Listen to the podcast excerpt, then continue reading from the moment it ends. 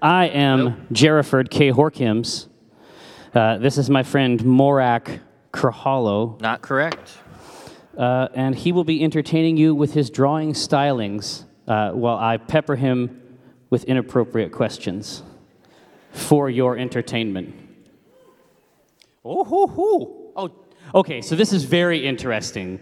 So Pork Fry uh, used to. He initiated an important ritual. Look at this. Right there. Oh, so Pork Fry. Hold on, Pork Fry. Pork, can you explain to me how you managed to come down and then handwrite a question uh, and put it in the envelope inside the box? Okay, that's that's a unique and potentially marketable skill. It's the opposite of stealing, basically. Um, uh, so, but you know, we've often had this request, and I see no reason, no reason, pork fry, not to honor it. Now, I'm going to need everyone to crack their knuckles. Not yet. I'm going to count to three, and then one, two, three, crack. Uh, don't crack on three. I'll be saying three. No one will be able to hear it. So it goes one, two, three, and then you do this awful thing. Okay, are we ready? All right. One, two, three.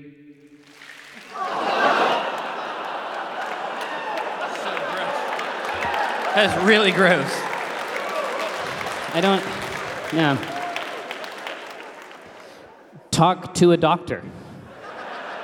Um, I don't know what is in your knuckles.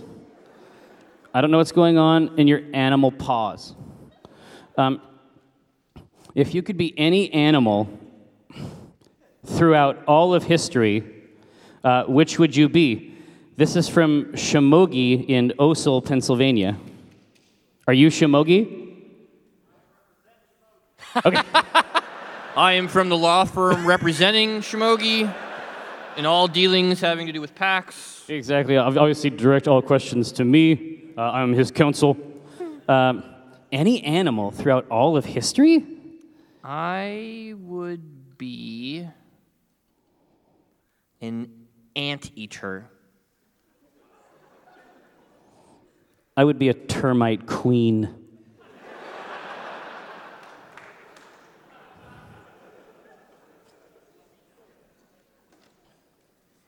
No one's out there like poaching anteaters. Like they don't have anything that like people want. You don't you never see anteater heads on walls. They don't have a great pelt, I don't think. no one wants the snout. Like they they're really just left alone to eat their ants. Well, you know, and people don't like ants generally. Right. So they might they might feel a sort of kinship with the anteater. Like, hey, we both hate these fuckers. Eat millions of them. How? How can they hold on? How can they kill people? They have sharp claws for killing, for digging into the ant nest, presumably to eat ants. That's, that's my suspicion. All right. I don't know. I feel like you'd kind of see that. I feel like you'd see that one coming. I feel like Anteater unless, attack? Well, yeah, I feel like unless your torso and lower body are an anthill, which seems unlikely to me, I think you'll be able to get out of this one okay. Uh, Mike. Hmm. Do you think Jerry will ever write a novel? The words, the anguilitos inside him. I don't know what that means, Christoph from Poland. I assume it's an insult of some kind, one of your Poland insults. Does anyone know what ung- ungulitos means? Oh, no, no, it sounds like some bullshit nonsense I would make up. Here. So, uh, no, I don't think you'll ever write a book. I think that uh, the C Team is your book. I think that Dungeons and Dragons is how you write. do you mean that do you mean that others are my canvas?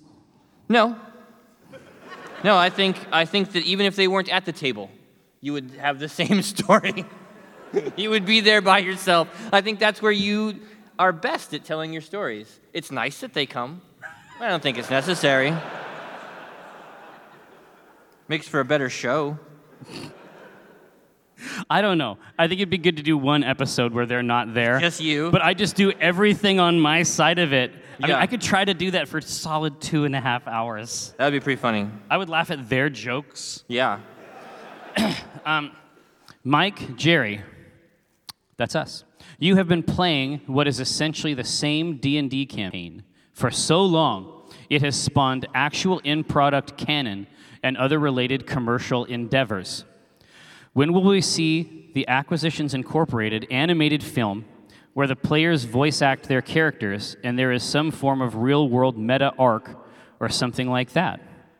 I would refer you to a list of classic D&D RPG inspired movies uh, that you may find some help building such a Mad Hat project. But we all have Google now, so meh. Uh, I am sure some people, yeah, I am sure some people in the audience will yell out some names. This is a revenge obsessed level 20 commoner trapped in a pyramid scheme by Omin Dran, uh, writing from Sigil. Um, yeah, the reality, I mean, and obviously we've put a ton of work this year into making Acquisitions Incorporated like as novel as possible. And some of it's weird. But you're not actually making a novel, though, which is interesting. Enjoy, right? Um, so uh, we're even, you know, so my friend Eric Benson and I, via our Acquisitions Intoxicated property. Oh, thank you, drunkards. Um, I appreciate it. Uh, so via that via that thing, we're taking the individual characters and then turning them into, you know, different types of beer. Uh, yeah, it's it's novel. Like I mean, basically, Acquisitions Incorporated is one of the coolest things that we do, and so I'm just trying to find new ways to do it. Um, the C team is another way, and then obviously 6:30 uh, on this very stage uh, tomorrow. Uh, if you can, if you can make it either live or on Twitch, we're gonna do some Tomb of Annihilation stuff with the main cast and Holly, Conrad, Strix. Super excited about that. Uh, it's it's gonna be it's gonna be sick. I mean, the adventure is gonna start with a literal dinosaur race. Uh, you, you really can't get much better than that. But in terms of animated stuff, I, that's been Ryan Hartman's fantasy from the get-go. He he th- he thinks that there is a a real play to do something in that sort of Harmon Quest uh, type space, and I think that he's probably right. What are your views on metagaming in D&D? Ho, ho, ho.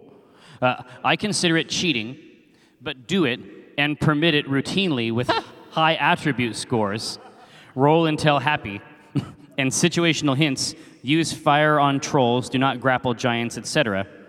I compensate by forcing difficult and extended combat scenarios that result in a death march effect on my players. Wow.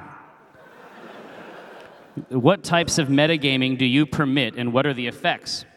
How do you balance storytelling and railroading with pace? Uh, how difficult is this to accomplish on a live stream? This is from Cole in Pekin, or Pekin. Uh, or maybe his name is Pekin and he's from a place called Cole. I think it's Cole from Pekin. Yeah, that's what I think too. So, yeah, this is a conversation that sometimes comes up in the YouTube uh, comments about metagaming. And I- think that generally speaking, metagaming is just a type of gaming. Um, it's just meta, right?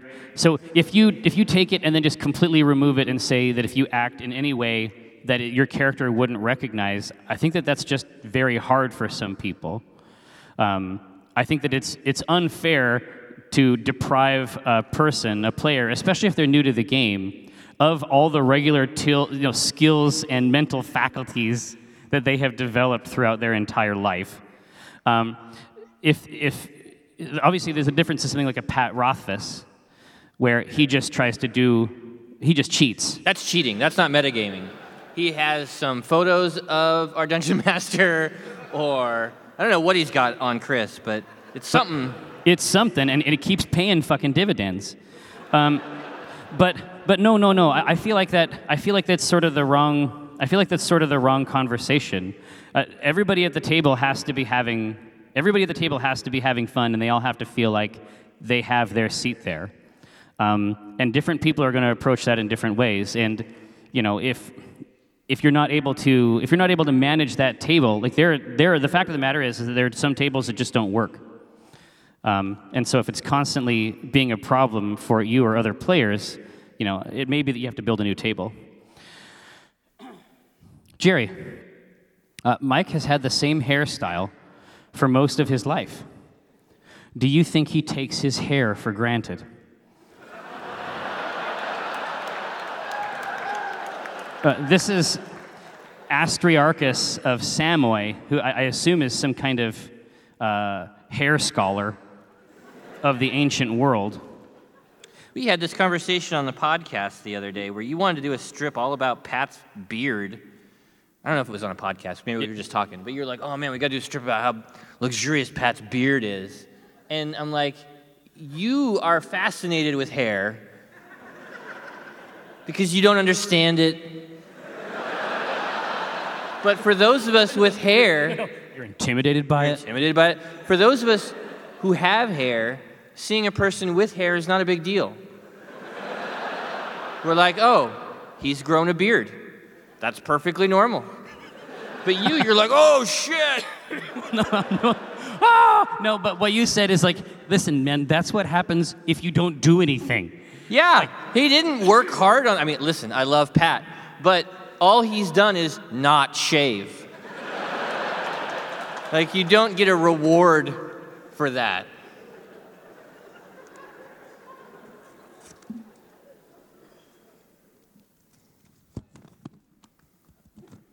This one's fucked up. Oh, shit. What are you doing? No, no, no, I got it now. Mom, You're you. like a raccoon. No, no. well, no. Uh, so, did you put a question in here for my mom, pork fry? Okay. How are people putting. This is supposed to be kept secret and safe. Yeah. So, Jerry, what is your favorite song that I used to sing to you? Uh, Mom.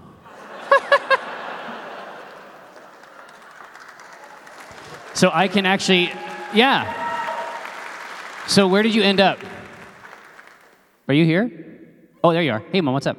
Uh, all right. No, no, I can tell you. In, in fact, in fact, that's my mom. That's no, that's enough, mom. That's no more. Don't do the arm thing anymore. Um, so, my mom, for a long time at PAX, she would roll through with like the the. Did you see, ever see the hat? Pennyarcade.mom.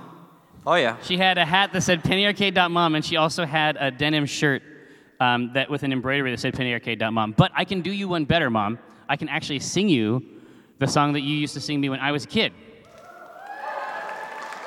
So, my mom used to write songs all the time when I was a kid from scripture. So, uh, it's an, when I say that this is an oldie but a goodie, I mean it's like from the Bible. so it's like super old. All right, are you ready, mom? In righteousness I am established, I am far from oppression, and I do not fear, and from terror, for it cannot come near me.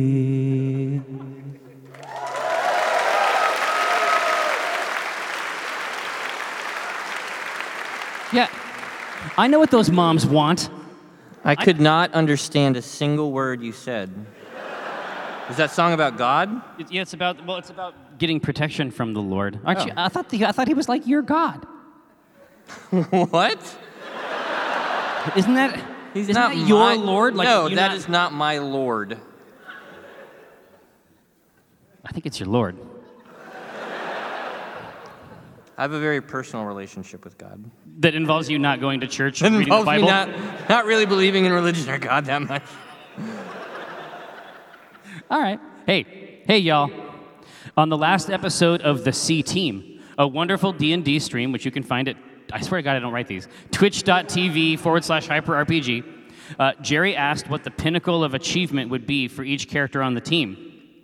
I'm curious what Omin and Jim's ultimate achievements would be, and what plans, if any, they have to achieve them. Uh, thanks so much. So it's actually an interesting question because the C team, like what the C team is undertaking, like the entire C team campaign for the first season, is literally Omin's. It was set in place by Omin. The entire purpose of it is to accomplish his ultimate goal, Yeah. right? But I can't say what it is because then it will ruin my show. But uh, but but that that is it. Like I, I, something I've thought about for you know the better part of a decade, and then I you know with Amy and Ryan and Cathris, who he's actually Cathris to me now, um, and uh, Kate. Now we have an opportunity to sort of figure that stuff out. But but what would Jim's ultimate achievement be? I, I suspect that there is one. I think that Jim's ultimate achievement would be something like, uh, like you know how Siegfried and Roy have like a permanent show in Vegas, Yeah. or had before he got eaten. I think that um, Jim would have like a permanent show in in Sigil, right, where he's always got a show. You can come and see him. There's a casino probably. Oh, okay. And so, Yeah. he, so would he have like assistants and like? But would it be like like like big magic? Yeah, it's like it's like Celine Dion, right? It's the same show every night. He comes out, he does it for, you know, 2 hours, and that's it. He's done.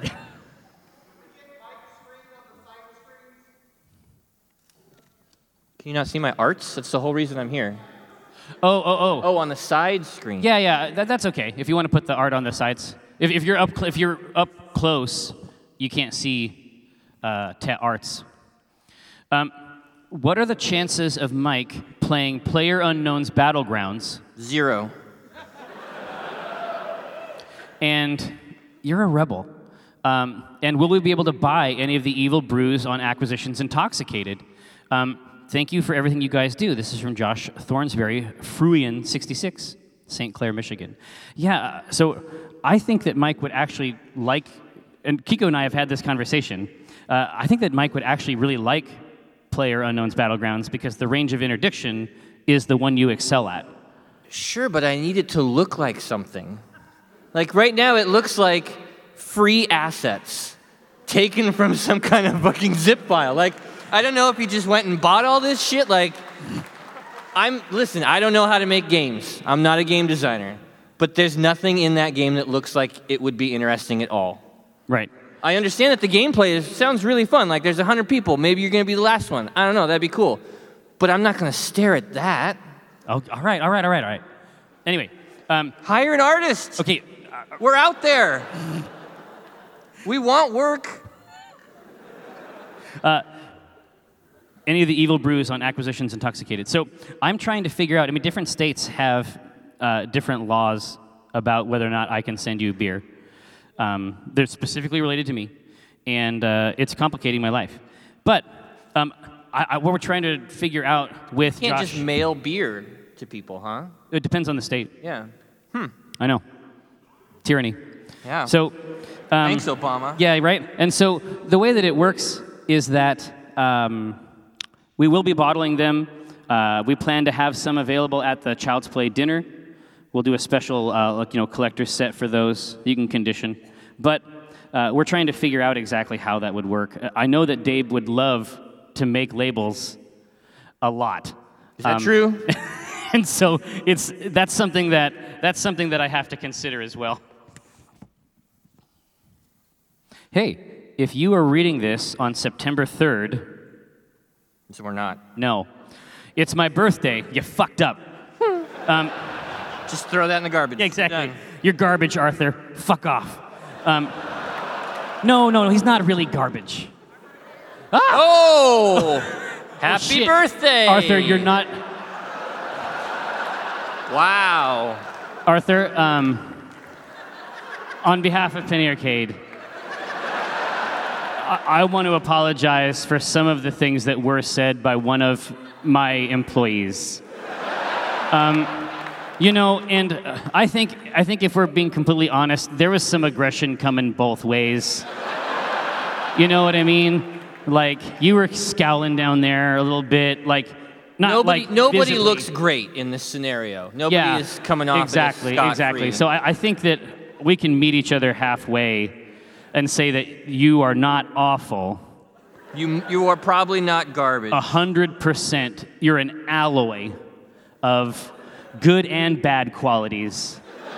Um, I'll just read the rest of your question. Is that is that good? Okay. Uh, God, I really fucked that up bad. Um, I wanted to thank you for teaching me that surreptitious is what you put on pancakes. Uh, I told that to my girlfriend, and she fell madly in love with me. Is that you? Is that true? Okay. Aw. Even after all he's done. Even after his history of aggression. She's here with me right now on my proto birthday. Um, are there any other great alternative uses for words that you would like to share with the class? You know, that's actually Mike's specialty. Huh? Well, no, no, like um, if I say a word that is a good and proper, true, perfect word for the occasion, you will often shame me for it. Oh, yeah. I like to pervert the things that you say and make jokes out of them. That's right. Let's see. Make you seem like less of a person. Yeah, I do it to hurt you. yeah, I know. Um, let's see. Uh, well, here, here. So, but, but, but your, your brain does it automatically. Well, now it won't. If you say a word, I'm just going to sit here and be like, oh. All right, I'll sneak up on you with a word later. okay. Geocaching. That's where you use your phone to find coordinates. Oh, like, God damn you. there. You animal. Um, this is a red envelope, and so you need to understand that this is very serious. This is Serious very business. serious content uh, that we're about to deliver. Science. Has there ever been a day when you woke up and thought to yourself, maybe, just maybe, I'll spend this day doing something other than hustling? Uh, Dan Young, New York. That got a red envelope? We don't determine these things. No, we don't. Um, there's, yeah, I mean, uh, it's right in this song. It's not occasional hustling. It isn't you know, Rick, Rick Ross, you know, hustle bi-weekly. Do you think that Rick Ross has any idea that we come out on stage to his song for the last decade? I think, I think he knows that we're, I think he knows that we're coming for him, and we're building a brand. yeah. We're, uh, we're gonna take this shit global. You think he would want to come to PAX? When just do the intro, that would be hundred thousand dollars. That's true. A hundred thousand dollars. No, you remember there was the year that we, we tried to get uh, Weird Al? we did. He's expensive. Oh yeah, see, that's how we felt too. yeah. That's how we felt too. But That don't cost a hundred bucks. yeah, yeah. I guess he doesn't read the comic. No. Uh, hey, will we perhaps see a C Team Jimterlude that takes place in the Ironwood? Uh, absolutely. huh. Yeah, that I is- could do that easy. That is definitely on the docket. I think. If you if you hadn't done it, I would do it. Do you guys ever wander PAX in costume so as to explore it incognito? Uh, from Josh and Bremerton, I did once. Um, I had a, a super, super elaborate, as a part of the, the Kickstarter, I had a super elaborate fruit fucker costume. Oh, yeah, I remember that. Yeah, You really enjoyed it too, didn't you? it was awesome. Just But- to be anonymous? no, no, but it was so funny because it's like part of the thing was I had to wear it on stage for the Q&A. Yeah, yeah. But then, you know, that was back when we had the microphones, and a lot of times people will come up and leverage those microphones to unburden themselves of substantial emotional trauma um, or request hugs. Try to imagine what that hug looks like. You know what I mean? That's an assault. You don't want that. And then also, when I have the, uh, when I'm trying to tell somebody something, it's like, hey, you know, it really helped me when you, you know, you, I know that you talked about depression a lot, and you know, for me, that you know, that allowed me. I mean, I sought help. You know, I'm, I'm on medication now, and I've really taken control of my life. And I'm in a fruit fucker costume, and I'm like, thanks, man. you know, uh, th- that's why we do what we do. And it's like, I don't know. We had a fantasy where we also wanted an orange costume. And we wanted like the person in the fruit fucker costume to just chase the orange all through the show. Right. Um, but there is a funny thing. So Cliffy B uh, of you know all I was going to say of this fame, but it's like just fame, just like famous Cliffy B. Um, he actually took the fruit fucker costume, and then he did a few tours of the show floor as well. Did. Uh, because I mean that's that's not possible for him otherwise, right? He'd just be ground up. Yeah, honestly, I, I, it's pretty rare, really, anymore that if I'm out on the expo floor looking at games, that people come up and stop me. Oh, that happens to me all the time. Oh, really? Yeah. Interesting. Are you wearing your like fuck off shirt? No. Yeah. Yeah, well, it, all, it also could be that people know that I don't want to be approached and that I'm not friendly. Well, it's just like the yeah. I mean that that could be it too. Yeah. It could be just out of respect or fear. I was watching, Noah was with me trading pins this morning, and every person that came up, he's just talking to strangers like, I don't know where he gets it from. No, it's just like it's like genes are real, but then there's also magic. Yeah. Is there a goal or a point on the horizon you are striving for for Penny Arcade? Is there something that I appreciate you putting the dash in there, Scott? Um, that's on Dash Arcade? That's on brand. Um, is there something that once accomplished will make you feel comfortable that you've done all you set out to do? Uh, no. Uh, like, like say, this is from Scott and Kennewick. Like, no. Uh, that, could- uh, do you find that question confusing? I do. Um, I don't know. I mean, Penny Arcade is really just What I'm doing whatever now. I'm doing, right? Like, It's what I'm doing today. yeah, well, I want to make a I want to make a board game about the Ironwood. All right, I'll do that. I want to run a Dungeons and Dragons game with my friends on Twitch. All right, I'll do that. Like, I'm not going to get tired of doing whatever I want. I think that's going to be difficult. But the idea that there's, there's just that it's all, it's all towards some specific thing. I mean, No. no, that's that isn't how I feel about it at all. like making stuff. that isn't how I feel about it at all. And also, we work with a lot of really cool people. It's like you, you hit this point. It's like, all right, motherfuckers, peace out. No, that's not how- that's not that's not where I want to work, and it's not the person I want to be. Uh, what are you most afraid of? Uh, this is from Kelly in Chicago. Most afraid of? Huh. Um, boy, that's a tough one. I have so many fears, so many great fears. Uh, I don't like big crowds. um,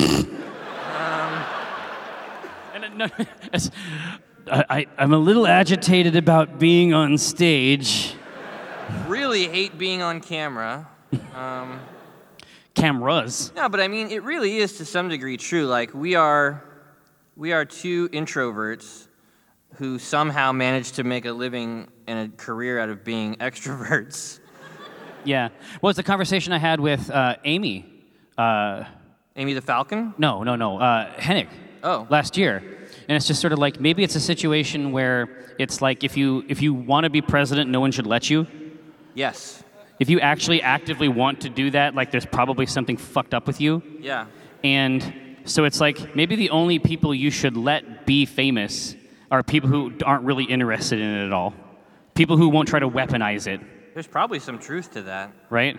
Um, It makes me uncomfortable when people say they want to be on Twitch. I don't understand it. Like, that seems so scary to me. oh yeah, I Being know. live in front of people and like you could say something dumb or you could, you know, shit yourself. Like, I don't know. That's really scary. Yeah, yeah, but but there's love there too. Yeah. right? Okay. No, no, I, I like it. I mean, I like like the Twitch service is just one thing. What I actually like doing is talking to people. That community is Yeah, great. that's that's what I like. You know, it was cool. I like having a clubhouse. Kara was very much against streaming and uh, got her to stream a couple Fridays ago. And after I got home, she was like, I can't believe how nice that community is.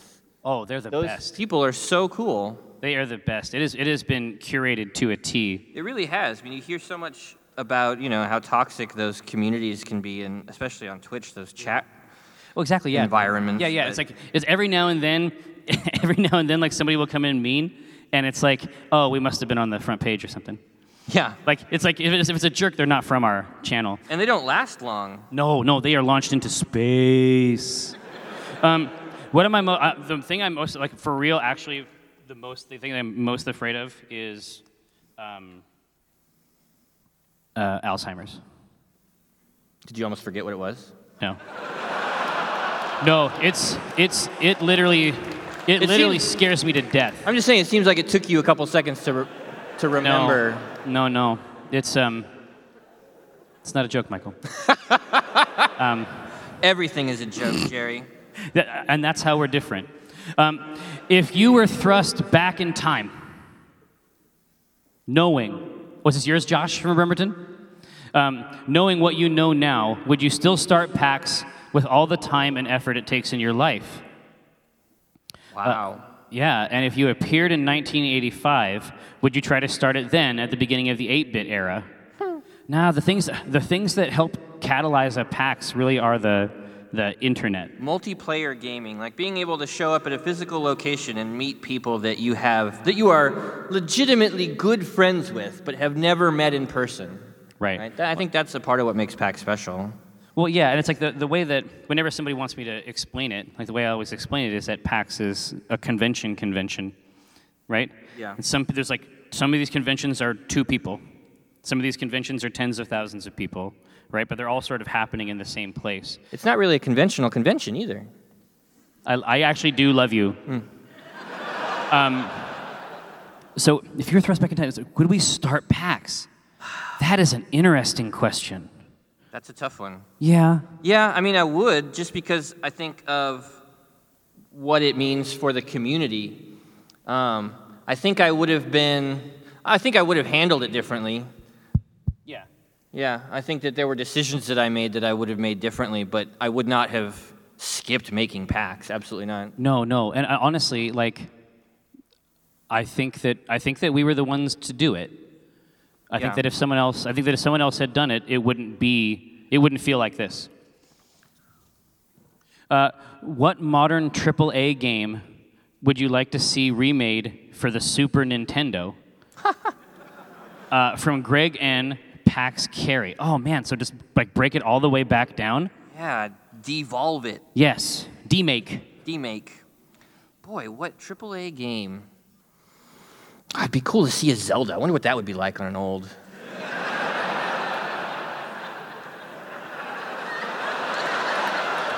That was that was okay. You're on a roll, man. I can't stop, won't stop. You're dropping the hits. You're like a shark. Can't stop swimming. Um, Yeah. You know what I would love to see? I would love to see Team Fortress 2. I mean, think about it because they wouldn't be able to do any. They wouldn't be able to do any of it. Well, they would have to would rethink. eh, you, know, you know what it would be like? it would be top down. It would be top down, isometric. It would be like XCOM, Yes. right? That, would- sounds hot as hell. Yeah. A plus plus would play. Um, World of Warcraft would be fun too. like top down, but they'd have to somehow get the multiplayer in there. Obviously. Yeah. What was that? What was that thing you could hook up to your Genesis? And X band. X Band, yes, the Genesis channel. Yeah, that was a little bit ahead of the fucking game. A Little bit. But yeah, Sega was keep they, they they stayed ahead of the game. Like it's like there's a modem in the Dreamcast, and you're playing like think about how far ago that shit was. Phantasy. Star Online. Phantasy Star Online is what I'm talking about. I still listen to that music. That Dreamcast. You heard? So, uh, I love PA the series. Will it ever return? Uh, this is from Mike in Rochester, New York. So, really? All right, all right. I, you know, I, I'm on Twitch every day, right? Like, you know, you can go. All right. Um, I, so, technically speaking, What what would you be looking for out of the Penny Arcade series? Because you are on Twitch. yeah, yeah, yeah, yeah. Is it the um, comic writing? Shenanigans? Shenanigans. Shenanigans. Shenanigans, yeah. Yeah. Here, no, hold on. Do we want shenanigans or do we want hijinks?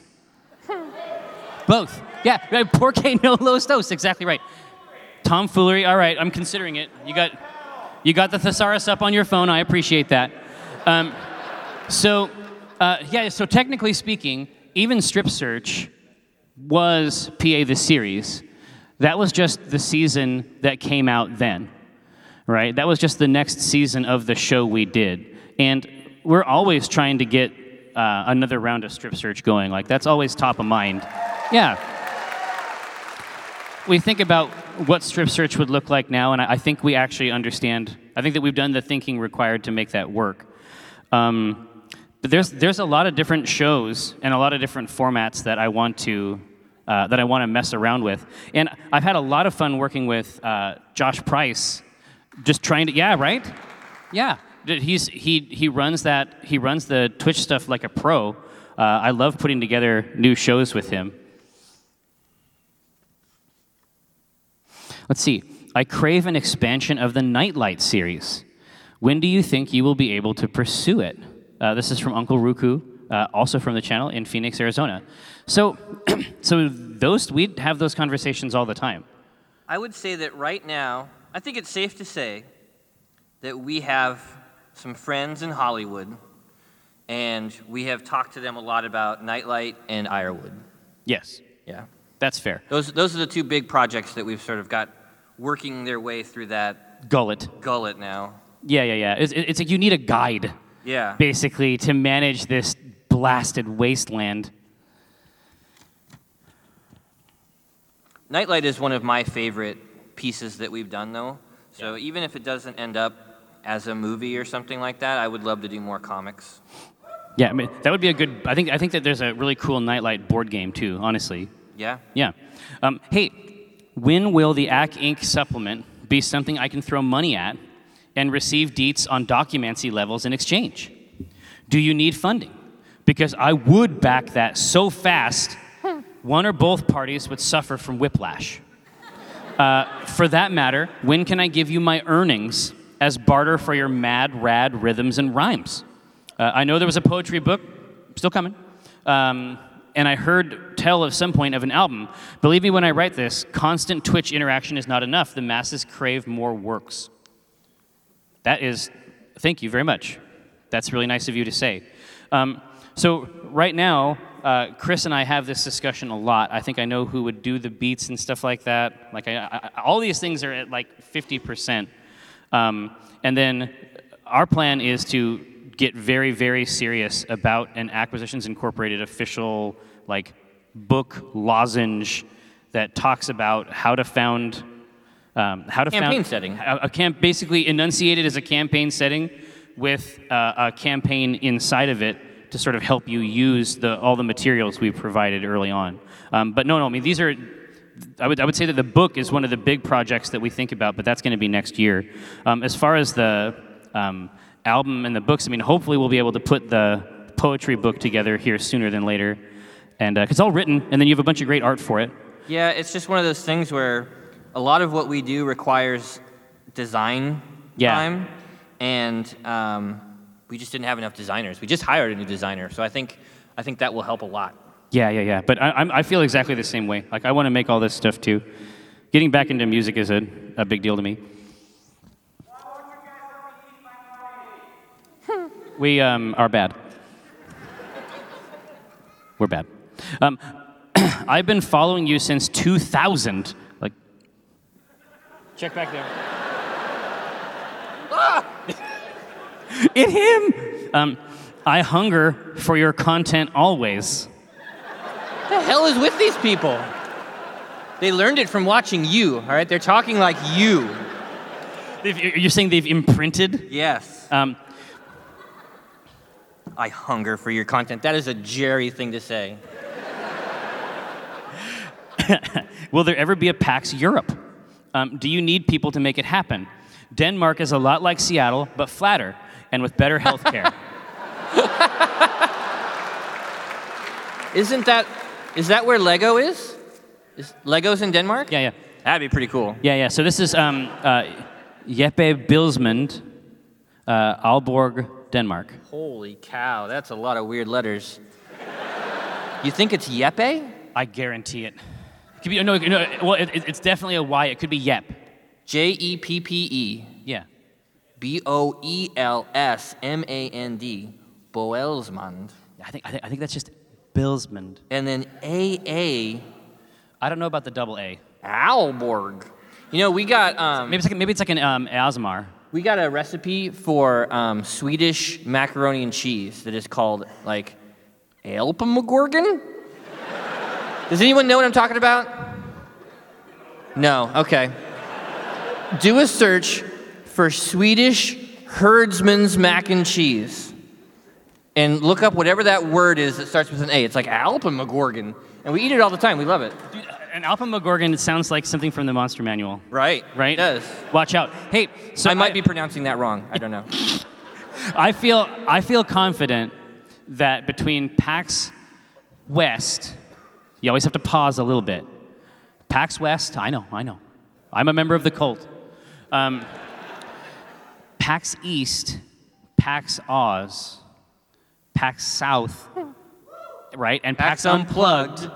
I feel like that's pretty good. I feel like that's I the f- I- extent of my PAX. I feel like it might have been pretty good like one show before that. Um, but I feel like I feel like we have to do that show. What? Uh, no, no, not no, no, not not PAX Europe. Oh. I mean PAX Unplugged. It's okay. Yes, we do have to do that show. yeah, we have to do that one. Like there's a like we signed a bunch contract. of. Yeah, We have to go there. Um, but but uh, yeah, yeah. I mean, I, I just an excuse to go to Europe every year sounds really good, but there's I'm a finite creature, and I'm I'm realizing that more every day. Um, I've been wanting to ask this for a while now. What is all, what is with all the copies of the 2009 DVDs? We ended up with three copies, despite never actually ordering a single one. Uh, I will say that for a while, there was a thought that people wanted DVDs, and they don't. no one wants a DVD. No one does. And so we had piles and piles of them. They don't even put DVDs on the shit. Where would I put a DVD? No. Um, and so, yeah, if, if there was ever an opportunity where we're like, hey, let's give some free stuff out, let's make it the fucking DVDs, because nobody's buying them. Yeah, you- you're not 100% wrong. This is from Desiree uh, in Sumner, Washington, which is where I am from also. That's true. Small world. Mike and Jerry, what are you both reading right now? Uh, what is a book that you've read recently and loved that you're fairly sure the other would hate? Oh, that's interesting. Yeah. I don't think you would like these Star Wars books, the Battlefront books Really? I'm reading. Oh, oh, Battlefront, like they're tied, like they're They're tied into the tied game. into the game. Yeah, they're. I like them. I really like Star Wars. I don't think they. That's like a you. double tie-in. I know, I know, but they're cool. They're cool. I've read. Right now, I'm reading um, the first Battlefront book. I just read Battlefront 2, uh, Inferno Squadron. That was a great book, and now I'm reading the first one, which is okay. Yeah. Um, but I've been reading a ton of stuff. I just put a big post up on the site, like, Oh, on vacation. yeah, All Systems Red is a must. Uh, super good book. But you, you, you and Kiko were both enjoying We Are Legion, We Are Bob, right? Yeah, but then somebody told me that the third book came out and it's garbage. So I don't know. I don't want to recommend that now. Do you feel you feel like you've invested your time poorly? Uh, no. Yeah. Um, yeah, I. Uh, Legion We Are Bob is fun. yeah, yeah, yeah. So I've been reading. Uh, I, I actually read a book that Mike recommended. That's true. After 20 years of friendship, you are reading a book that I recommended to you. Yeah, yeah, yeah. It's called uh, Awake in the Nightlands, and it is just absolutely terrifying. Like it is just it is like post-apocalyptic horror, like rendered as like a lyrical epic. It, there is there is a lot to like there. Um, I think that you would not like Shadow and Claw. I think that you would not like Gene Wolfe in No, no, general. You had me read those. What did you think? Isn't that like the guy who's like the Jhereg? No, no, no. That's a different series that you also hated. Oh. They weren't dragons, though, right? They were Ye- No, they were Dragaerans. Dragaerans, right? Yeah. What's the Shadow and Claw one? Because that sounds really familiar. Uh, that's Gene Wolfe, a shadow of the um, shadow of the torturer, claw the conciliat- uh, the conciliator. Right, it's the best. Guess I don't know it. Maybe I'm wrong. I should put it in front of you. Um, I recently read through the Tomb of Horrors in Tales from the Yawning Portal and was confused in the same way as after reading Harry Potter and the Half Blood Prince. Why do evil liches provide any form of access, however circuitous or harrowing, to their phylacteries? How is this such a blind spot for Acererak and Voldemort? At what point does an, extra, does an immortal extraplanar entity with access to adamantium infused with anti magic run aground on suspension of disbelief. How do you balance concession to storytelling mechanics while maintaining an aspect of realism that allows players to interact with elements in meaningful ways? See, I never, I don't care about any of that shit. Somebody, I, I read that, um, somebody was tweeting at me because I was like, hey, I'm gonna watch Alien Covenant, you know, on the plane. And they're like, oh man, that whole movie could have been resolved if they had just worn helmets. It's like, well, yeah, but then you wouldn't have had a movie. Like, I don't know what you want. Uh, if you did everything right, then nothing would happen. Like, if, if they got the weird distress call and they're like, hey, there's something weird on this planet, and the captain was like, no, that's too dangerous. We're gonna keep going. Movie over, run the credits. The alien has to fucking get you somehow. But this is what I like. I mean, uh, can you imagine like the, it jumps up? It's like it's like in the egg, and it's like yeah, and then it like it jumps out, and it's like, and it's just like. choo. And then it falls off. Yeah. It just jumps up. It's like fucking get off, God. I'm wearing a helmet. and then they just go into it's like fucking. You see what that fucking thing just tried, just tried to fucking jump on me? I think I got my helmet. You know what I mean? I got this helmet on. No, So if, the- if you're the sort of person who worries about stuff like that, maybe fantasy isn't for you. Yeah. well, None of this is real. Which things? The Dragaerans. I have a PowerPoint deck you should look at. Yeah. So, uh, yeah, but basically the the phylactery or the um, let's see, what are they? they call, yeah, the Horcruxes, right? So these are all like, you know what I mean? It's like when you, it's like when you fight a massive enemy crab, right? And it's like, It, it is? yes, exactly. It is like that. Just like when one fights an enemy crab, uh, they have to have weak points that you can strike for massive damage It's true. right? And so that's all the phylactery is. I mean, they just they just represent weaknesses. Like I'm not even sure that they're it's, it, it's the literal aspect But of what it. I does he want? Does he want them to like protect it so well that there's that he can't go get it? And then he can't play Dungeons and Dragons? Listen, I think well no because remember we used to have these conversations with Karen Traviss. Remember? So Yeah. she, she was writing all of her. She wrote a lot of really, really great Star Wars books. She did. Right? Oh, I loved her. I loved her shit. But basically, but she would run aground on a certain part of that community that's like, hey, Super, Oh, Star, yeah. Super Star Destroyer. That's not how long they are. yeah. And she's like, I don't, I don't, I don't really care how long it is. It's really big, and it's Yeah. a bunch of assholes in there. But they would they would mail her and be like, technically, you know, in, in meters it would be this long. It's like, no, man, no one cares. Exactly. No, but some do, right? And so some people need. I think this is what it's about. At the end of the day, they need authorization to fantasize. So think about it. What are you talking about? They need.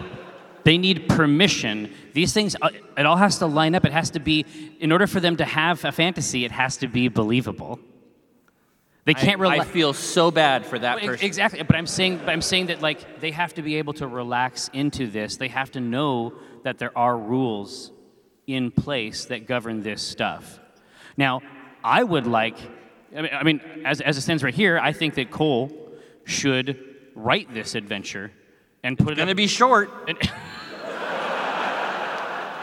He locked it up incredibly tight and sealed it with unbreakable magic. All right, we're done. but I would like to see what that. I would like to see what that looks like. Right? Oh, yeah. It's a tweet. the entire campaign is a tweet. Jesus Christ. Where? I've been waiting. Oh, Jesus. That guy can write a novel. Wow. Oh shit. Okay, here we go.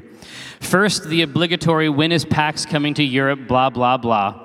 Then the have you ever been to Sweden? We have great semlor. Uh, and so on. I'm gonna go there and eat all their Alpamagorgon. No, you, you better lock up your alpha, your alpha McGorgon. Lock it up, I'm coming. Um, it's cool because it has apples in it and like tons of different types of cheese on top. Apples? Yeah, they put apples on. Kara, are you there? What kind of cheeses are in that mac and cheese? Four different kinds of cheeses. Do you not like apples and cheese? No, I don't. Listen, I don't. I don't have. Listen, it's fine. I, I bet it's really good. I guess. Don't worry about it. Um, Acquisitions Incorporated. Uh, I didn't find out about it until recently. Oh man, you're in for a fucking treat. Um, say around a year ago, my first romp into watching others play Dungeons and Dragons had not started too long before that discovery either. Every time I meet someone who is either interested to start or is already playing D&D, I recommend Acq Inc. to them. Not because I think you guys are particularly good teachers or role models. Or even that smart or clever, not especially handsome. You're gross. Your, your face is like a greasy egg. don't know how um, to play the game. You're, you're a gross man. Um, You're more beast than man. because I think you all tend to think outside the box. Along with the fact that your expectations of a good campaign are incredibly far fetched or even absurd sometimes, in a good way. Then again, we all have the good Chris Perkins to thank for upholding these expectations. Exactly right. Dungeon Master to the stars. Um, and now there's another thing for me to be happy about. Holly Conrad, i.e. Strix, being introduced as the new intern for Acq Inc. Yes, yes, yes. Um, as Dice Camera Action was the very first D&D show I ever watched. Thereby my cue. Okay, there is one. Um, I see the connection with Perkins being the DM. But what is the, the actual in-game regular internship process like to Acquisitions Incorporated? this is from Alice Marie in Sweden. The in-game one? Yeah, yeah, yeah. So uh, I think that she wants to know how um, how internship works. So that's the sort of thing that would be covered in the book, right? It's basically like if you want to have if you want to have a real acquisitions incorporated campaign, I want to provide all those rules. I mean, it has to feel a little strange and bureaucratic in order for it to be exactly right. But interns aren't under the same things like in the C team, they all had to purchase Right. their ability to have a franchise. But uh, that isn't how it would work for an intern. Interns can simply be selected. They're not paid, so. Or summoned like Holly, right? Yes, exactly right. Have either of ye thought about each other while making woohoo? What? No, there was that one time. Do you remember? No, hold on. while making woohoo with your wives. So, not wives. This is from Brian in Ireland. Wives. So, uh, is this, I don't remember this. Remember when we lived together? Yeah. You were out playing Tribes? tribes, Yeah. and I was in my room, Yeah. busy, Yeah. and you came and told me I had to come out and see that game, Yeah. and I put a blanket on and came out.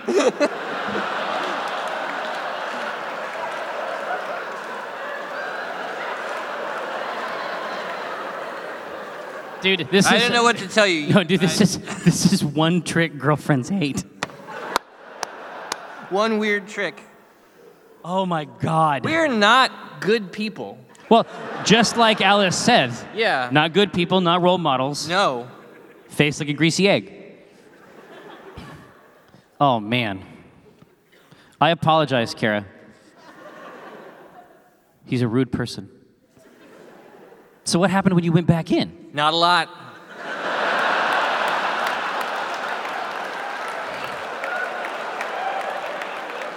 But did you I mean did you sort of did you try to catalyze an erotic event? Like you go back in you were like, "Wow." I think Like- it was pretty obvious that the, the time, the window on that had closed, so to speak. hmm. Hey, is there more? It's fine. Is there more automata in the works? If Man, oh hey hey, so I you- went and saw it last night. So had you had you seen it all the way through yet? I had not watched it from beginning to end. I had seen the little bits where he'll come in and show us like what he's working on, but I had not sat down and watched the entire thing. Did you like it? I loved it. Well, see, because I mean, it's one of the things where it's like, it's so good. well, because that obviously you created the designs for uh, David Yeah. and the Bettys, right? But in terms of the dialogue and, the stuff, whole world. Yeah, yeah, yeah. Well, yeah. Um, but in terms of the dialogue and stuff, you did not like. I did that by myself. Yeah, I didn't work on the writing at all. Exactly. I mean, was it was it interesting? Like, did it? It was. No, I thought it was really cool. There's some great lines in there. Some of them I felt like you wrote for sure. Like I was like Jerry wrote that line. Like there's a line where Carl goes, or, or Sam is like, talking mice about plans. plans, and Carl's like, yeah, but some of those are mouse plans. So that was you, right? Yeah. Yeah. But uh, but I love the line when Sam's. Well, I don't want to spoil anything. It's good. yeah, yeah. So, but there was people there and they watched it and they saw it. Okay, thank you. Yeah, it was. All right. It was pretty full, and I- then and then Van and some of the cast hung out afterwards, and it was really cool. Oh, that's awesome because a lot of them are local. yeah. Um, is there more automata in the works? If so, in comic or video form. So right now, we made sure that backers got a hold of it. We made uh, our engineer put together a super cool backend system for that.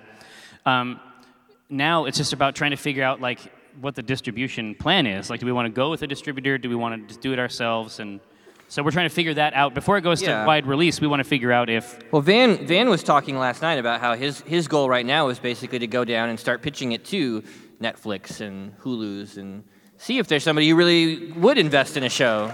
Right. Right. Right. So right now, it's a good pitch. Yeah. If if you want to help Van with that, I know that this is what he would say. Go to the Automata Series Facebook page and do whatever. Is it? A, it's a like, I guess. I don't know. I don't Facebook. We want you to desecrate that like button. Yeah. Um, we have occasionally heard both of you mention an animated version of Penny Arcade, usually in the context of whether or not a joke works in a given strip, but not much past that. Can you tell us a little more about what might have been? Are your goateed doppelgangers in an alternate dimension ruining their decision to make it, and ruining it hard? Or have they supplanted Walt Disney as the kings of cartooning? Uh, this is from Josh in Baltimore. We, So- had, we had done some work. I remember that there was this idea because Penny Arcade does not exist anywhere. Like they don't live in a house. Like it's just whatever we want it to be. But for the purposes of a show, we felt like we needed to make it. I don't know, make sense. Well, we, we, had, we had to solidify it, Yeah. right? So I remember Gabe worked at a place called um, what was it? Pirate. It was Pirate Bay Electronics or something like that. Yeah. It was like an electronic superstore. But We themed. A bunch of work. A bunch of. No, we did we did a ton of work. I mean, basically, because we weren't. I mean, when we were putting the those animation things together, those plans. Yeah. I mean, it wasn't it wasn't full time. You know, No. we, we weren't doing Penny Arcade full time, and so the characters had the jobs that we had. Circuit and, City. Well, Circuit City, right? I mean, functionally speaking, Circuit City. Because what we were talking about at that time was we were actually very briefly considering another comic, Retails. Retails, Yeah. which you know, and then eventually those concepts because we wanted to make sure that Penny Arcade stayed about the games, and uh, that went great. um, we have occasionally. Okay, that's that's exactly right. We got it. Good. There's definitely times where we write jokes and then go, "Oh, that's too long. That that's for the animated series." Well, yeah, for the animated series, but it doesn't mean any. There's no animated series. We just say if there ever was, yeah, exactly. It just would be for it. yeah, certain types of certain types of content, certain types of stories work in specific mediums. Um, Omin, how is it that you failed to inform your mother that her elder daughter didn't die in the Wandering Crypt and was the CEO of a competitor to AI? Uh, Jim, how do you keep your doves smelling so fresh? Uh, this is from the Arch, uh, West, Mich- West Michigan, home of beer. Uh, how do you keep? How do you maintain dove freshness? So they're they're magical doves. So they're not real. They're Oh, not they aren't, like, they aren't real. They aren't real birds. They're not crapping in there. Like they don't exist until I bring them into existence, so to speak. so to speak. Um, no, Omin has absolutely informed his mother. Uh, his mother does not believe him. I think his doves are water soluble. I think that I think that they're beautiful, but if it rains, they just turn to mush. What's like suds? Yeah, and they kind of scream as they melt. And no, they, they scream and they, they scream and hiss. Yeah. No, they boil. They put. Sorry. Um welcome to the writing process. Save that for tomorrow. Yeah. Uh, a while ago on the podcast, you talked about how it's hard to be creative on demand, and that really resonated with me. I write for a living, and some days I wake up and feel like there are no good ideas left in my head. Do you ever have days like that? Do you, when do you when you think, well, been a good run, time to pack it in and retire to a mansion on a remote island and take up a life of fighting crime? Tai Tai and Grobman will rise. Uh, what do you do on those days to convince yourself to keep creating? Uh, this is from Asphodelic uh, in Fredericktown, Ohio. So I will tell you, if you have ever heard the Downloadable Content podcast, um, there's a couple phrases. It's like, well, it's, it's like, it's been a good run. It's been a good run. So if one of us says it's been a good run, there is a part of us that is actually saying that for real. Yeah. It's not like 100% a joke. okay? I mean, there are days where we sit down to write a strip and it's like, I can't think of anything funny right now. I think it helps that there's two of us. You know, I, I think about like somebody like Asphodelic here, who is probably writing by themselves. Yeah. I think if you wake up in the morning and you sit there alone and tip tippy type and nothing's happening, yeah, that's tough. That's yeah, that's brutal. It must be, but I feel like if one of us comes in and doesn't have it, you know, hopefully the other person can have a joke, right? I think I think there's a redundancy there. Yeah, it's a good system. Jesus Christ. All right. Uh, my question is about extroversion, introversion. I myself am an introvert, and I thought it was just a personal characteristic until my mother brought up that none of the children in her elementary school know how to socialize with each other. She theorizes that because of the widespread availability of cell phones, iPads, and other handheld computing technology, children today are growing up without engaging in direct, unimpeded conversation and thus are not learning critical social skills, resulting in a generation of awkward people. Done, done, done.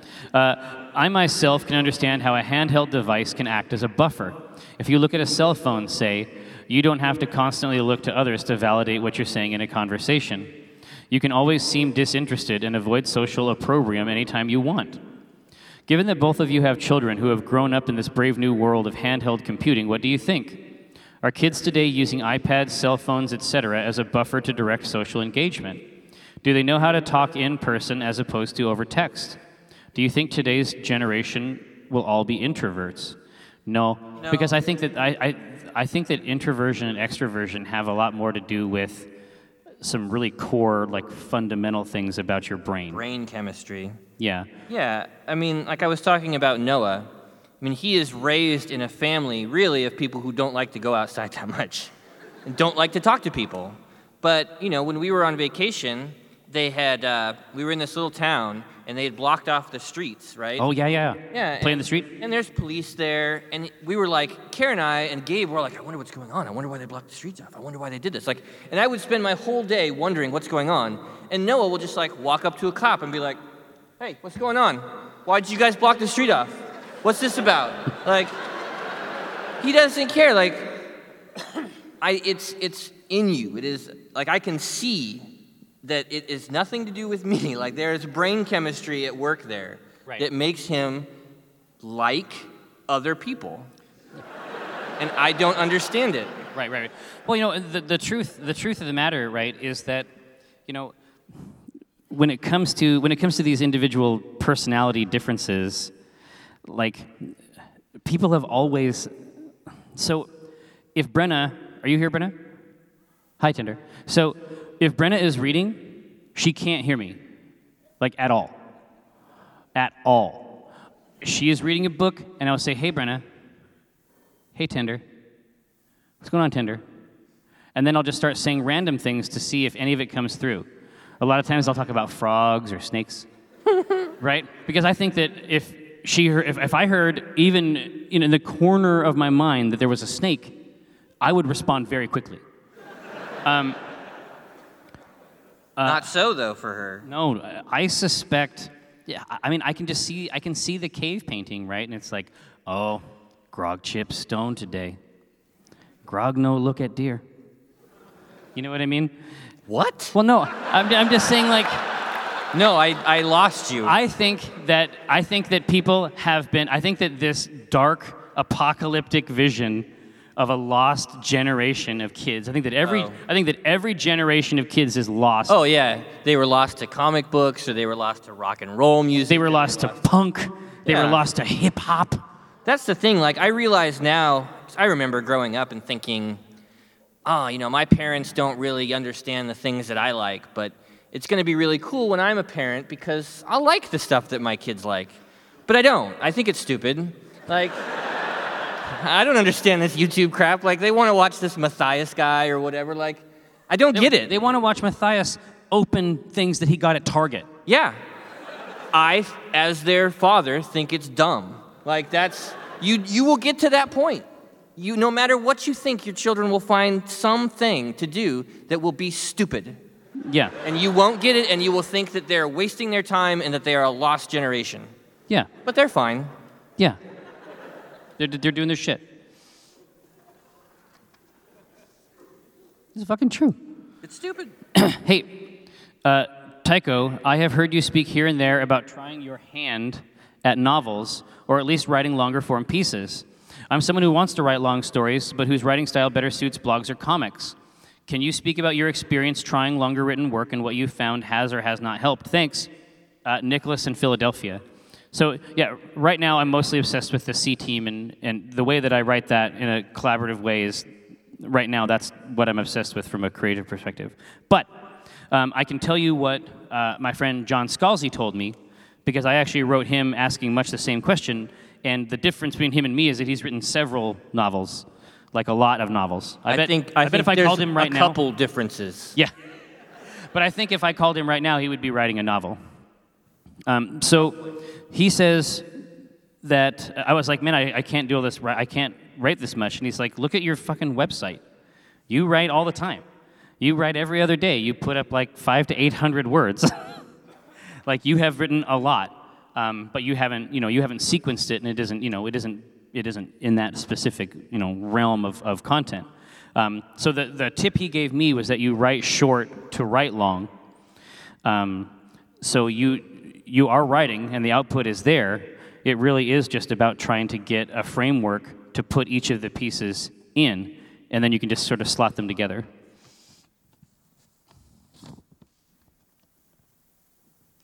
When does an analog game, board, card, or otherwise, become too rules intensive, vast systems, or scenario particulars? Uh, what obstacles prevent translation to digital formats? I greatly enjoy Zombicide and the others from, from uh, Cool Mini or not. I perceive market barriers. This is a very sophisticated question. Uh, in translation of prohibitively complex rule sets to simple tactic style video games, uh, Magic the Gathering versus Hearthstone. How do creators navigate this space? I think that you are smarter than me. and, uh, and I would like to ask you this question. Um, and to see what and to see what you think it is. I mean, honestly, for me, the biggest thing is there's analog games that are not especially sophisticated that I still seek a digital version of. Like, I love the game. Have you played Carcassonne? Yeah, Carcassonne kicks ass. But I don't want to count these fucking farms because I'm lazy and I don't care. So I will, st- I will play the digital version of this perfectly simple children's game um, just to save myself time. I, I, I think that's the main thing. I think using these things as, as aids to traditional games um, helps a lot. I've also used digital versions of games to, learn. learn. Yes, and, and, and honestly, like that's like the Days of Wonder thing. I think they sort of recognize that. Like I'll buy a Days of Wonder game like three times. Yeah. I got it on Steam, and I got the iPad. I get very intimidated by the the super thick manuals, you know. So if I Yeah. can just download an app and learn, or if I can, you know, Man, play it with somebody who already knows how to play it, that's really my best way. There is a super uh, to this this um, effect. I don't think that um, Krosmaster Krosmaster isn't the most complicated game ever, but there's a lot of sophisticated interactions Yeah. between abilities. Oh yeah. Um, but that manual is amazing at teaching you because you actually open it up. Did you?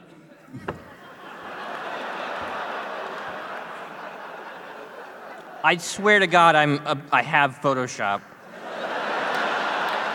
God, I hate computers. Have you ever I hate them so much. have you ever used Photoshop before? Never. This is new to me. Certainly never on this computer that I draw on all the time. Every day. Every freaking day. Um, but no, in the Krosmaster manual, you open it up, it's teaching you some rules, and you're like, okay, I got a million more pages of this shit. Yeah. You turn the page, and there's a game board inside the manual. Yeah, you lay the, the game board in front of you, between you and the person you're learning the game with, And it's the actual manual that you learn from. and you put your figures in it, and you read the rules and play it. It's very well done. Uh, let's see, Tycho the wordsmith, thank you.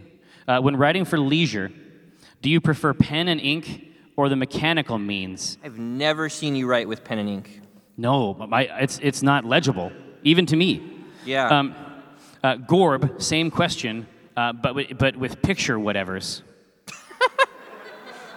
Well, with my picture whatevers, uh, I tend to work both ways. I, I- the comic is still done, obviously, all digitally, but I do like to draw. I still like to draw physically a lot. Well, especially if you have a new project.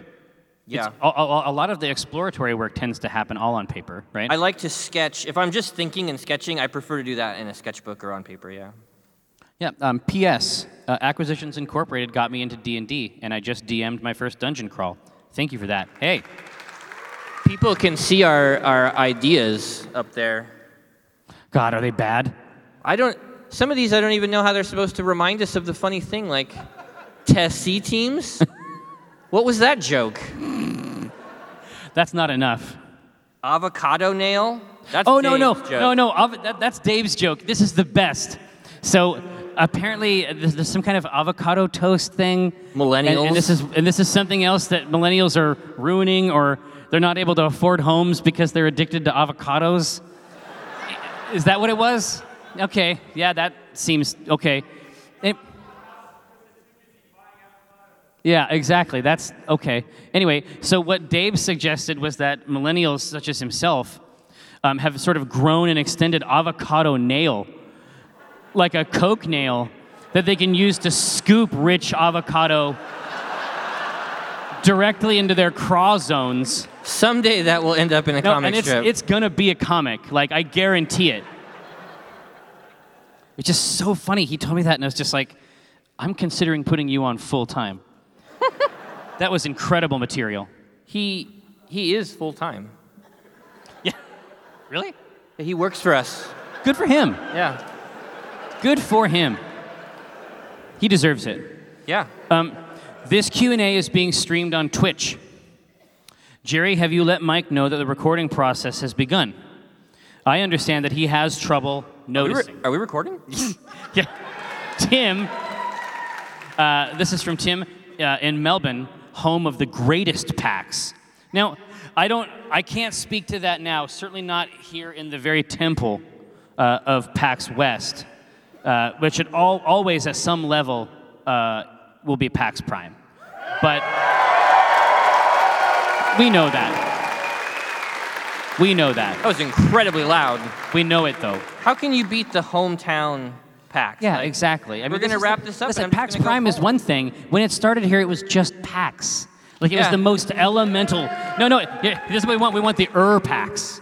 This is what we want. Um, but anyway, so, but there are there are certain advantages to uh, the Melbourne PAX. One is that it is immediately on a river.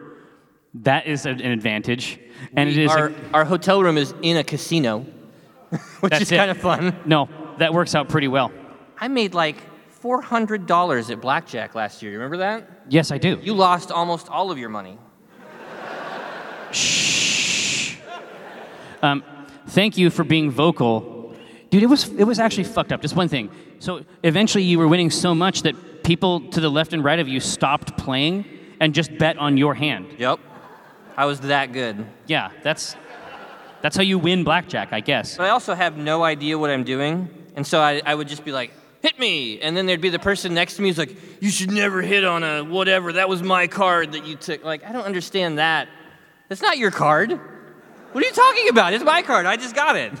You That was my card. you don't own any of the cards. Um, thank you for being vocal about your mental health situation. Uh, I have a very similar thing going on to what Jeroid Hulkongs described as questioning the universe and my place in it at least once an hour. Uh, what would you say to someone who is on the fence about taking medication uh, or is opposed to taking it when it very well might help but is concerned with side effects? Uh, this is from Amanthus Gargurial in Oregon, which may or may not be a real, real, real, real person, but I want to recognize it anyway. Um, yeah, it- what would you say to someone who's on the fence about taking medication? Uh, I would say, Get off the fence. yeah, I would say, I would say the, the fence is not helping you. you know what I mean? Well, it's like if you had a broken leg and like, ah, should I get a cast? I don't know. I'm on the fence. And it's like, exactly, it might be itchy. Yeah. You know? Get the cast. Yeah, Heal might- your broken bones. Yeah, exactly. It might itch a little bit inside there in a place you can't scratch. Yeah, you know, it's tough because this was the thing I was going through when I was I was thinking about the medication. For me, it was it was especially hard because one of my fears was medicine, was drugs, and so I didn't want to take one. It's kind of a double whammy. Yeah, but I, you know, we don't have any frame of reference other than our own. You know, it's I can't I don't know what other people are thinking. I just assume that everyone feels this way all the time, right? Right. And so you you cannot imagine the other. You can't you can't picture that other state until you start taking the medicine. Right. And uh, the weirder part of that is that at first it's typically not even you that recognizes it. No. It's all, it's going to be somebody who loves you. They're going to be like, "Wow, It's going to be somebody who loves you and realizes that you are not in hell. you seem really chill today." Right? Yeah. I, I- would I would suggest that I mean you can always stop taking it. Uh, yeah. You can always stop taking it. And I, I don't know. I, the side effects I, I think are minimal compared to what you know, to what it fixes in your brain chemistry, to being happy. You know, Yeah. If that means your your D doesn't work as well. You know, so be it. Or if it works or if, or if it works too well. Or if it works too well, yeah, that's the other problem you can get. Yeah, it can't, you know, it, it's getting one or the other. It's like, okay, what's going to happen to my dick? And it's like, well, it's going to be rad, um, or it's going to be sort of like not having a dick. Yeah. You know what I mean? Okay. To be clear, we are not doctors.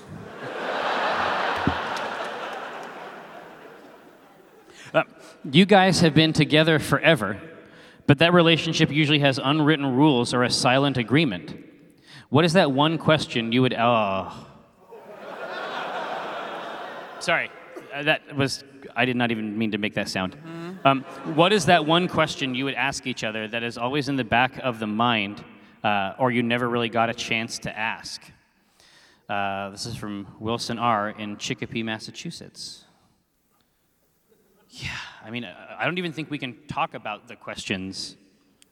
I don't know. I feel like we're pretty open books, pretty much open books. Yeah. I Um, don't have a question for you that I feel like I can't ask. for a long time, we had a pretty strong prohibition against talking about uh, the, the God Lord. Yeah, you were a real ass about it for a while. It's like I understand when it's like, hey, I don't believe in God, but when it's like, hey, I don't believe in God, and you're fucking stupid for believing in God, like that's, you don't have to go that extra step.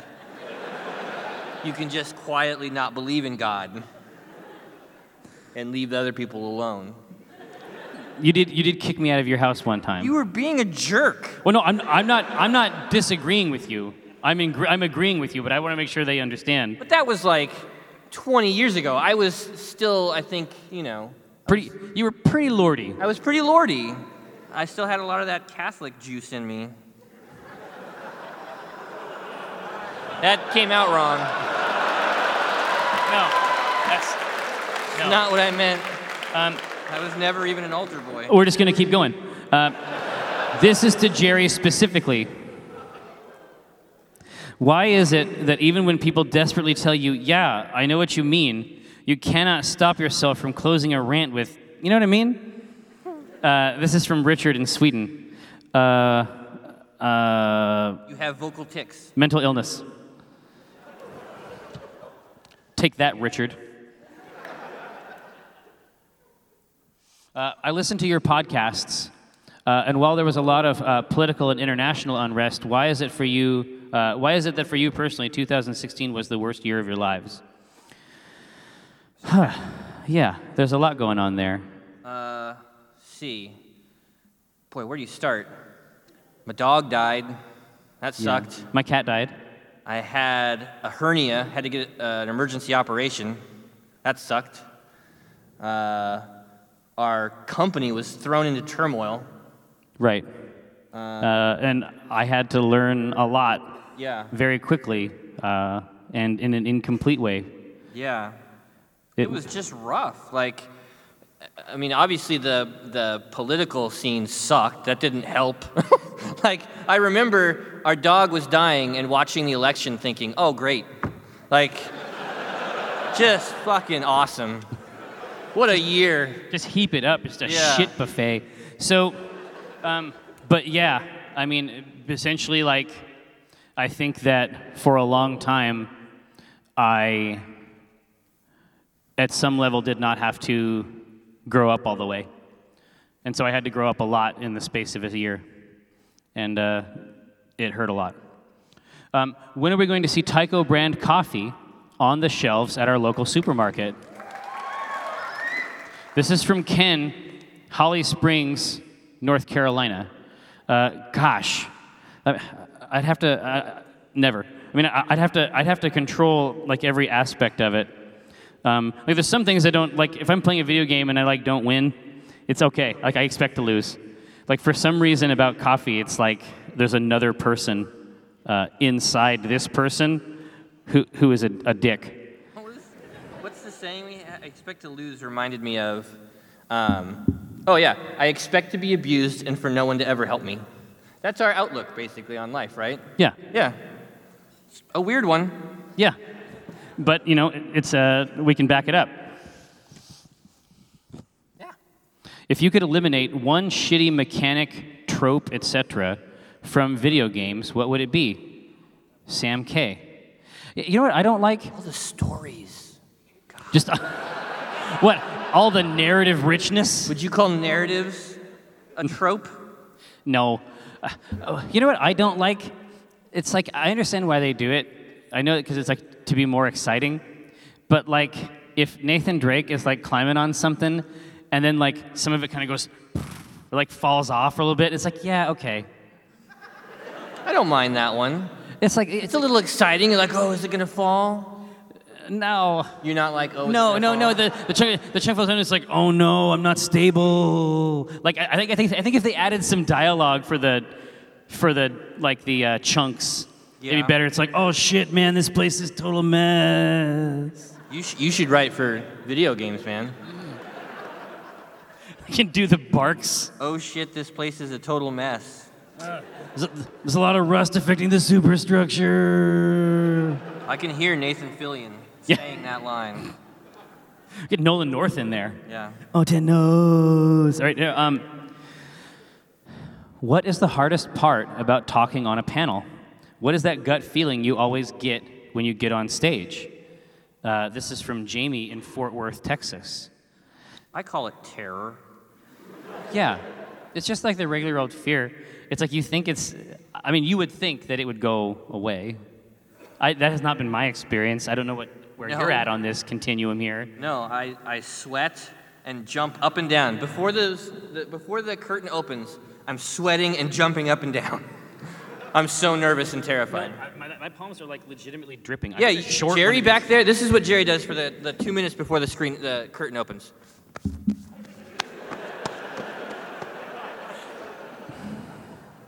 I have done that. You get you get moist, son. No, I'm gonna short one of these microphones out at one of these points. Yeah. And I'm gonna die as a result. Um, but you know, it was. But it's honestly, it's it's helpful too because I know that you have a boy who's got the anxiety. Uh, you know. I do. And Elliot does too. And you know, like, he'll talk to me. He's like, but you, but you never get nervous when you go on stage. You go on stage all the time. It's like, no, no, no, no. Here's the thing. I get very nervous and then I still have to do it. Right. Yeah. I can't just not go out there. exactly. It's like it isn't. You know, being afraid of things is okay. Yeah, I mean, there was definitely there's definitely fear still, even after, you know, a decade of this or whatever. Yeah. Uh, a few months ago, by the time you read this, I endeavored to get out of a bad situation and was helped by several Penny Arcade affiliated people, Jerry and Gavin, as well as another who chose to remain anonymous. Obviously, I wanted to thank you all furiously, but I also had a question. You said before that Penny Arcade has that Penny Arcade has 10-year plans. As someone who struggles with depression and anxiety, I find it hard to construct a 10-day plan. What is the best method for envisioning and striving for one's future while not being overwhelmed by the anxiety that comes with such a far vision? Thanks for everything that you have done and do. This is from Nora, uh, the girl who makes them hug at South. Now in Oregon, and indeed now in, in Seattle. Welcome north.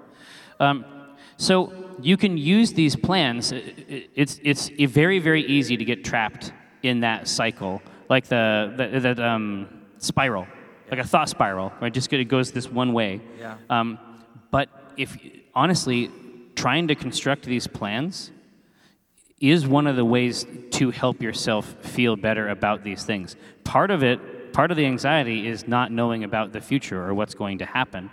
And you can use plans like that to sort of project yourself in the future um, and try to accomplish those goals. But it also really helps, at least for me, it really helps to be Drunk as shit. yeah. to be surrounded by people who you love and care for. Oh, I feel like an ass now. for. I, I got you. Um, are you still playing Overwatch? Yeah, No, every night. no, never. I Uh, play it with my crew. that's right. You're, got Kara, yep. Levin, Mm-hmm. Amy, Amy, what, is it Amy the Falcon? Amy the Falcon. Walnut Dawngrass? yeah, Wow, that's my crew. nice. Uh, favorite character to play? Uh, Pharah. Yeah. Pharah. I don't know. Yeah. I'm supposed to say it. um, Sean Darby in Rhode Island. When I when I come on their game uh, and jump into the party and play, I usually play as Zarya. It's rare though, exactly. It is rare, and we always get really excited too. Yeah, I know. I mean, that, that Jerry's on. What? He's playing a video game with us. it feels good. I fe- it feels like the red carpet. Yeah. Like coming there, It's exciting. Jerry, what? And it's like, oh yeah, it's me. uh, are how are all the sentient AI toys treating your household? Uh, have they taken over yet? Brian in New York. Do you find that those cool AI toys last very long as as objects of affection? Are we talking about like Cozmo and stuff like Yeah. that? Uh, no, I think that they're definitely interesting The- early on. The novelty factor is so high, like they're irresistible at first. I will say there's a lot of them now. I will say that I think Cozmo is one of the better ones because they just released um, an update for it. Yeah, so there's actually like a really cool visual coding system now that kids can do to program their little robot to do all kinds of stuff. Like they have access now to the camera and the movement and, and everything that this thing can do. And I think that helps if you can actually get in there and play with it because that, that's what kids want to do. if it extends it past, yeah, yeah, Yeah. They, they don't really like toys. no. Something happened. Something happened. Yeah, that's not sufficient. an action figure by itself is not enough. You know, hey, is it all done? All, all done. Wait, why don't you blow it up? Like with a like with a bomb? What are you talking about? No, no, no. Just like put it on the screen so they can read it. Nope. I screwed it up. Do you, do you know about computers? Nope. there you go.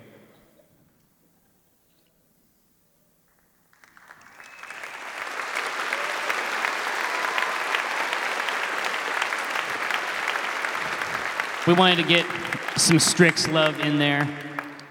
Jim not liking Strix was really fun. And it was really cool that Holly played along with it so well. Oh yeah, she's a fucking professional. She's a beast at the table in a nice way. Yeah, yeah. Not like I- an evil beast. A lot of girls don't like being called beast. In answering previous questions about the next season of Strip Search, you often talked about different ways you could do the show. One of the ways you mentioned was how you could focus primarily on the gladiatorial aspect of the show, the elimination episodes, presumably for budget sensitive reasons. That's definitely one thought, yeah. Uh, but I believe what made Strip Search such a success was not the 1v1 elimination rounds themselves. It was the social interactions and personal emotional moments with between the artists that led up to the elimination episodes. Huh. I don't care about that. But I don't like people. Yeah. So their interactions really don't interest me. Yeah, but but that's but that's what elevates the stakes. yeah, I guess so. Yeah, um, getting to know and care about each artist beforehand is what made the elimination so tense and exciting to watch. My question is, whenever season two gets around to being filmed, would you like to keep the social episodes leading up to the episodes of Mortal Kombat, uh, or would you prefer to make it more elimination focused in order to keep a more affordable budget?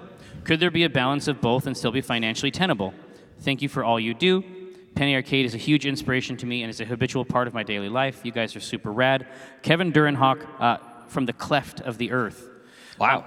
Yeah, I think that I think that there are multiple ways um, to do that show, but getting this type of data point is very, very interesting to me. Uh, obviously, yeah. we are we are perpetually available uh, on Twitter via email. Uh, if you have thoughts about that, how that show should look, uh, don't be a stranger. Thank you so much. Enjoy the rest of the show.